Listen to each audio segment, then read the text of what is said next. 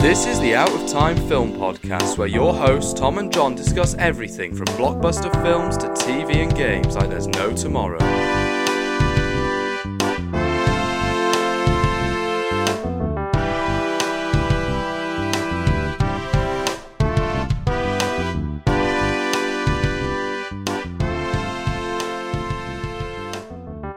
Welcome to the Outatime Film Podcast. My name is Tom, and as always, I'm joined by my co-host John. And this week we're talking about the original Little Mermaid.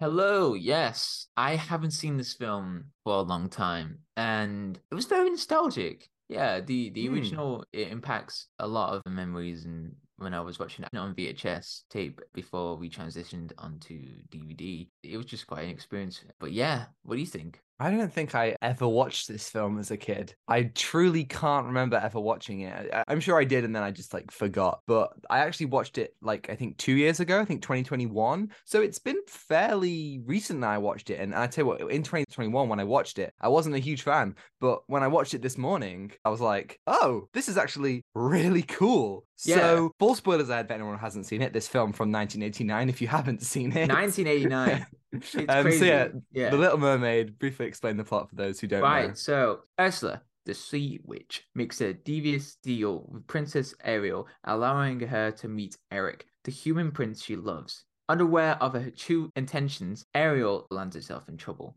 This film, I was surprised because I thought, oh no, I don't remember much about the film. I forgot a, a lot about it.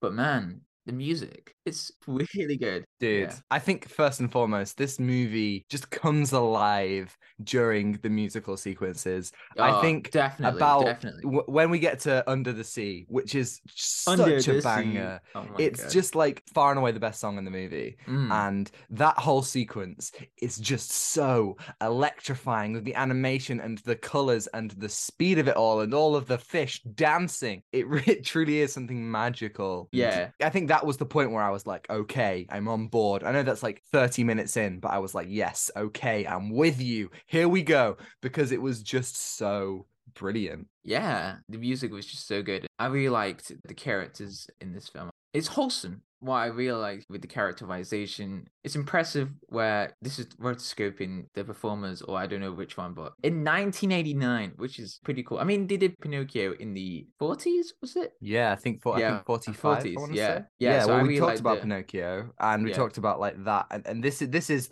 the beginning of the Disney Renaissance, which kind of was Disney was. 10, 10 years of just banger after banger. So we're talking Little Mermaid, Rescuers Down Under, Beauty and the Beast, Aladdin, Lion King, Pocahontas, Hunchback of Notre Dame, Hercules, Mulan, Tarzan, just wall to wall. Maybe maybe not Rescuers, but other than that, wall to wall, just the best of the best for Disney. And Oh, yeah. you can see already like some of the techniques. I'm not sure if rotoscope is employed, but some of the techniques that they're using, like you start to get some of like the 3D models, like you see, like Mm. especially I think of you know the Beauty and the Beast, like the dance, the way that the camera kind Oh, of like moves around I love them. that. I love that Um, dance. or in Tarzan, where like you kind of like track him along the branches. You see like the start of that technology getting used here. There's a scene where Ariel like runs down the stairs only to find the Muriel, like Ursula in disguise, is, is Yeah. there. And like the way that like the camera follows her, that's so cool. Because even though it's just a small scene, I was like, yeah, there it is. This is like the beginning of some of the most iconic scenes and shots in Disney canon.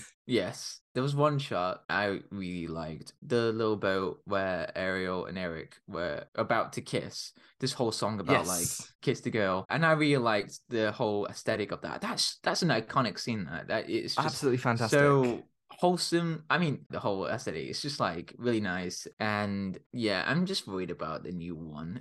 I think, you know, as Oh, a God, we are going to yeah. cover the new one, of course, but as with all Disney live action remakes, there is just that fear that the magic will be lost because I think this movie is magical in so It many is, ways. And yeah. as you say, there are so many really cool shots. I definitely think maybe the most iconic shot of the movie is from Part of Your World reprise when she kind of Ah. like thrusts herself onto the rock and like the waves crash against it, and it's all like Mm. this incredible image of her against the rock and the way like that is just top tier. Like the, the shot doesn't even last for that long, but in that moment you're like, yeah. Like I yeah. a lot of the visuals in this film really uplift the music and uplift the scenes. Like you think about part of your world is the classic "I Want" song. It's the you know it's supposed Oh, to like put you in the frame of mind of Ariel, and Mhm. as the protagonist, like we need to follow her. And I think the visuals and the music perfectly put us into that mindset especially yeah especially once you get like into the music itself because i think i struggled a little bit with the first act of this movie i was a bit like okay i'm not really feeling her like desires and she seems to be a little bit bratty at the beginning but i think Hmm. they definitely she becomes more empathetic throughout Yeah, definitely. The first half can be very difficult trying to recognize her desires. I mean, especially going through the music. But the second half really does show that with visual storytelling because she doesn't speak in Mm. a way of like how the characters get close, building that relationship together. And I think that's just really, really nice. And it doesn't force the characters to do anything of place or make the story out of pace as well. But it's just really wholesome for that build up for the end, like when Ariel has a chance to walk again, just at the end, and they reunite. Yeah. the story is so simplistic and we've seen it in so many ways over the years but there's something about the simplicity of it that really makes it shine and i think Yeah. as you say the characters are really well defined and even like through like the lack of dialogue you understand like just the fact that eric on his flute or his recorder or whatever is is playing the part of your world motif that Yeah. right there through what we understand through the music and through his character and through Ariel's character and what we know of the plot so far, just him playing that tells you perfectly without even words his longing and his fascination with this woman that you saw on the beach. And I think that is just like perfect, just like in in such a subtle way. They convey so much. Yeah, and there's a lot of lots of characters, you know, like lots of mermaids and merman, mm. and you get to see that whole plethora under the sea. And I was just thinking that's a really cool concept to bring in. And there wasn't that, well, nearly almost that idea of, oh, the guy saves the day or anything like that. I think it's just them saving the day together. It's those two trying to help each other out. They restrain from the classic kind of damsel and hero dynamic. I feel like we do definitely get that a bit at the end when when Eric impales Ursula on the front of a ship. Like that is brutal. Like they properly like when Ursula like grows big at the end. Oh, I thought to myself, how many films, how many blockbusters end with like a huge kind of like kaiju fight? I thought to myself about something like Shang Chi, which just like out of nowhere ends with this huge Oh, kaiju yeah. battle, and then I'm like, this does it so well though because the thing that they have done, like Ursula, is such a good villain, and they Oh, have yeah. built her up as this just fantastic antagonist, somebody who would get the crown and just be like, okay, I am huge now. And it doesn't last long either. It you know it, it barely lasts like two minutes, but it ups the stakes perfectly and it ups the scale perfectly. And I Mm. think even in that one moment, it's just so much fun. Yeah, and I really like the, the characters need each other as well. You can see their desires. Like Eric, he wants to find love, but whereas Ariel, she wants to see the world. Really, you know, she wants mm. to find love as well. her motivations go beyond just she wants love. There is that kind of longing to see this whole new world, not to be confused with A Aladdin. brand new. Yeah, I really like that motivation for her to explore the world, and I really like the other side characters like Flounder, Yes. Sebastian. Ah, what the dog? What uh, Max? Yes, Max. Max. Ah, Max is the best. Yeah, and Scuttler is that the name of the the the the the the, the seagull? I forgot the name of the seagull. It's Scuttle. It's Scuttle, I think. Scuttle. Okay, but yeah, like I agree that they are all so memorable. Man, yeah, there's there's a lot of characters in there, but Ursula, yeah, Ursula was proper villain. She wanted to be powerful, you know. She Mm. she just wanted to use love as a weakness, as Mm. a way to get some wickedness. And she's got Poor Unfortunate Souls, which is another banger Oh yeah, uh, that she sings. And I have to question. She's like, "Oh, I want Ariel's voice," and I'm like, "Wh- "You don't need it. You've got a great voice. Like you got a great voice. a whole musical number about it, dude. Like, come on." yeah, an, an and- oddly sexual musical number. I was not uh, expecting Ursula to be so sexualized in that scene, but sure, why not? Sure, I mean, she she's an absolute unit. yes, she is, and she's got those like husks, like there's these like these things that like the the kind of like little dead things. So like when somebody doesn't fulfill their oath, they become these little dead husk like shrunken head things. Do you, do you know what I oh, mean? Oh, Yeah, Yeah? yeah, yeah, yeah. That's Yeah. scary. Like, sorry, That's but scary, When you yeah. first see when you see them and like the light is like passing over them and they're all like just really, really creepy. And I know we talked about Pinocchio and we Oh, talked no, about how just traumatic that movie is. I feel like so many Disney movies just have really, really dark elements that you just kind of forget about because obviously in your mind, the whimsy and the fantasy of it all, you forget about all that. It's just the, this creepy like thing that just pops up and it's like, yeah. what, what was that sound? I'm, I, I don't. I feel like that's what they would say. They would like try and scream for help, and they just.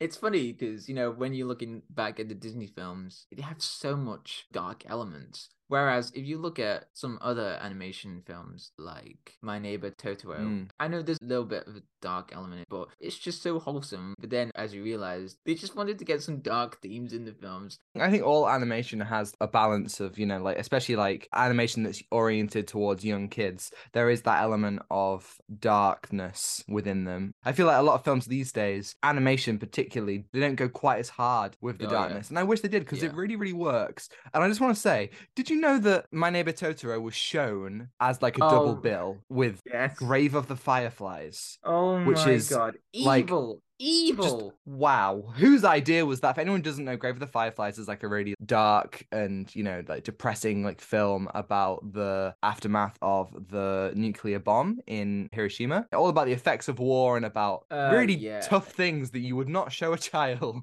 So sad. Eh, I don't know why they've done this. So they were like, we got two shows. It was like in a theater. So the only way you wanted to watch was it the other way around? They showed Grave of the Fireflies first. So you had to sit like- through that if you wanted to watch My Neighbor Totoro. Yes, yeah, yeah, exactly. So imagine you were like, I just want to watch something wholesome now, and then my neighbor Totoro. let's just imagine for a moment if like to watch the little mermaid you also had to watch like a really grim movie about i don't know slaughtering fish and then you're just like ah and then you watch little mermaid and you're like oh it's not as fun anymore yeah, I mean Sebastian had to. Oh my god, Sebastian had to see everything in that kitchen.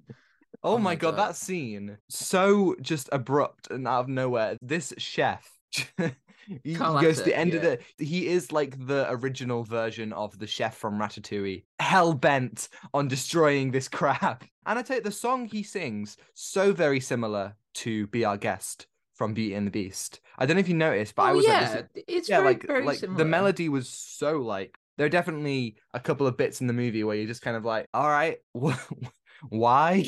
You could probably trim some of the fat but at the same time there's a lot of charm in some of those scenes. Stuff of just like kind of meandering about and stuff like the the weird prince eric statue that his like butler gives him he's like ah look at the statue and eric's like, Eric, what look at this is statue this? that I commissioned. They bought that on the ship. They were like, uh, let's bring this statue and show it to Eric. I wish there was a bit more an idea of Prince Eric as this famous prince or something. Yeah, you never see anyone really interact with him. Like Ariel and Eric go out into the city, and then it's kind of like nobody really cares.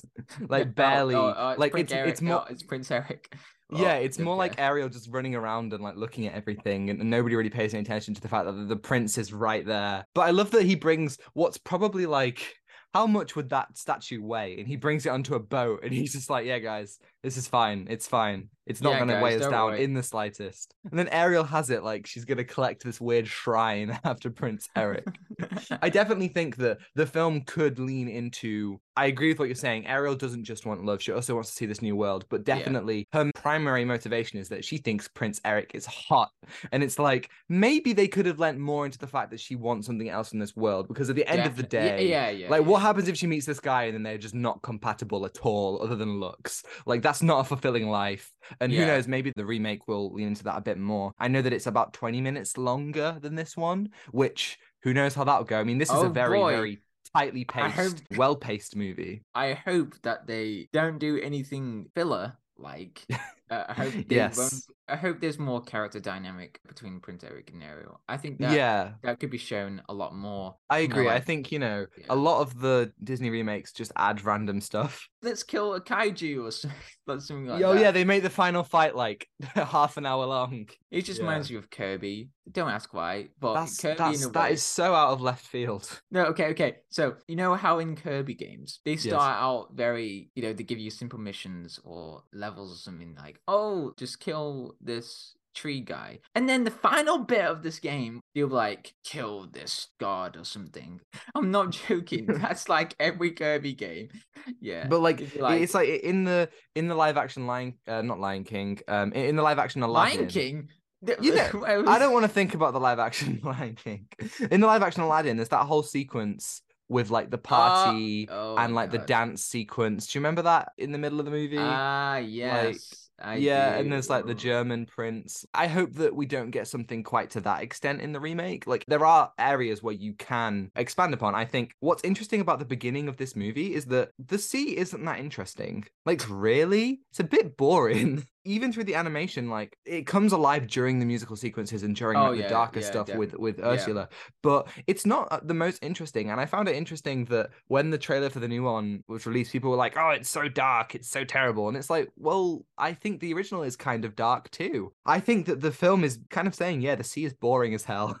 And the, the the world, you know, like Earth, that's what's interesting, not under the sea, apart from the song, which is the only time that the sea looks cool. But I think that's interesting, that kind of like dynamic. And I do think that they could potentially lean into some of that stuff in the first act a little bit more. They just don't show why does Ariel, besides seeing Eric as hot, why does she want to, you know, go out on Earth? Why does she want to, you know, escape? Her first scene is her exploring a shipwreck. And I get that that's interesting and all, but if you think that the entire surface world is like a shipwreck, I don't think that's worth it, in Uh, my humble opinion. Imagine living under there for a long time. You'd be like, is the Earth like a shipwreck? Yeah. No, It, it's like there's a really nice contrast between the stuff that she finds, all these little trinkets, and like the fork and the pipe and all these things that she has collected in her little hole. There's a really good contrast between that and what we see on the ocean. But I think it shouldn't be that stuff. I mean, that stuff can play into it, but she should be looking at the beaches. I think the best scene that shows her wanting to, to see the world is when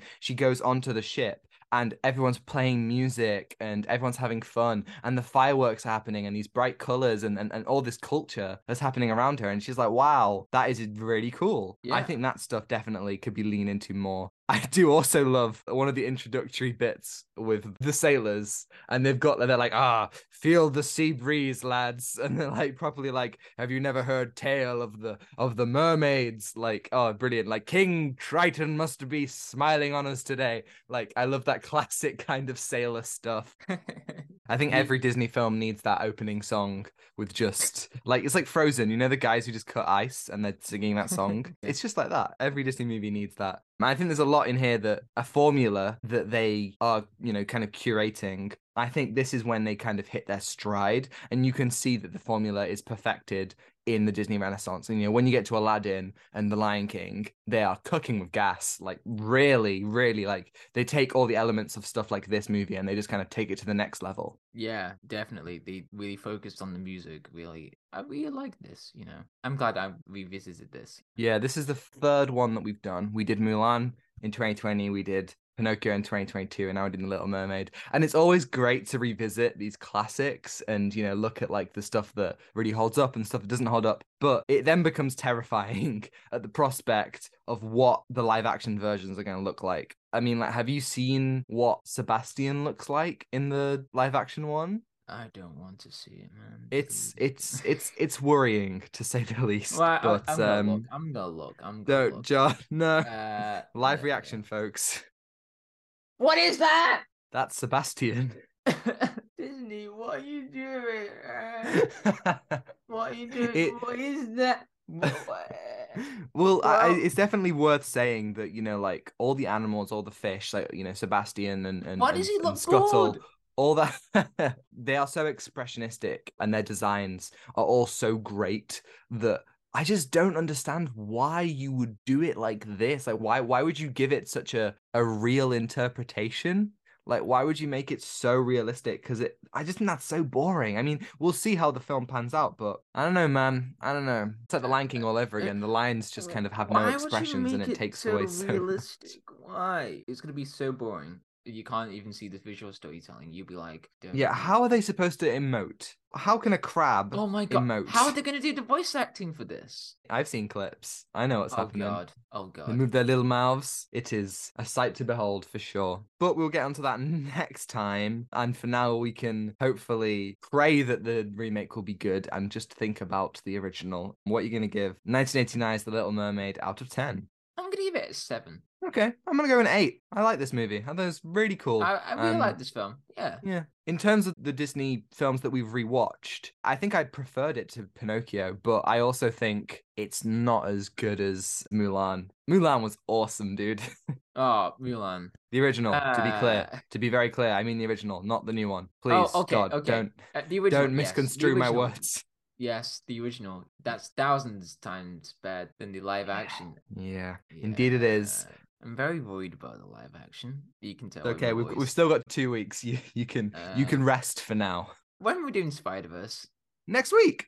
Yay! Sorry, I, I had to. I, I was dr- drowned in my sadness and let let the clouds part and and Miles Morales will will put his hand out and pull you into the heavens because across the Spider-Verse looks awesome. Thank you everybody for listening. If you enjoyed and you're watching on YouTube, you can give us a like and subscribe if you want to see more. And if you're listening on Spotify, you can follow and give us a five-star review if you think we're worthy. Next week, we're not doing The Little Mermaid 2023 just yet because we are doing Across the Spider-Verse, which is gonna be insane. I can't wait. Into the Spider Verse, one of my all time favorites. So I really, really hope that ah. Across the Spider Verse is as good as I know it can be. And you can send us an email at outatimefilmpod at gmail.com. Let us know your thoughts on Across the Spider Verse and ask us any questions, and we'll answer it right here on the podcast next week. And you can follow us on Instagram at outatimefilmpod to see our incredible thumbnails from Zain Afzal and on Twitter for more thoughts from me. And you can find links to all that in the description below. Thanks to El Jones-Meyer for the excellent theme and Ronan Phillips for vocals as always. And I think that's everything. yeah, that's everything. I'll stop being depressing now. Okay. okay, take what you're given. Give nothing back. Goodbye. Goodbye.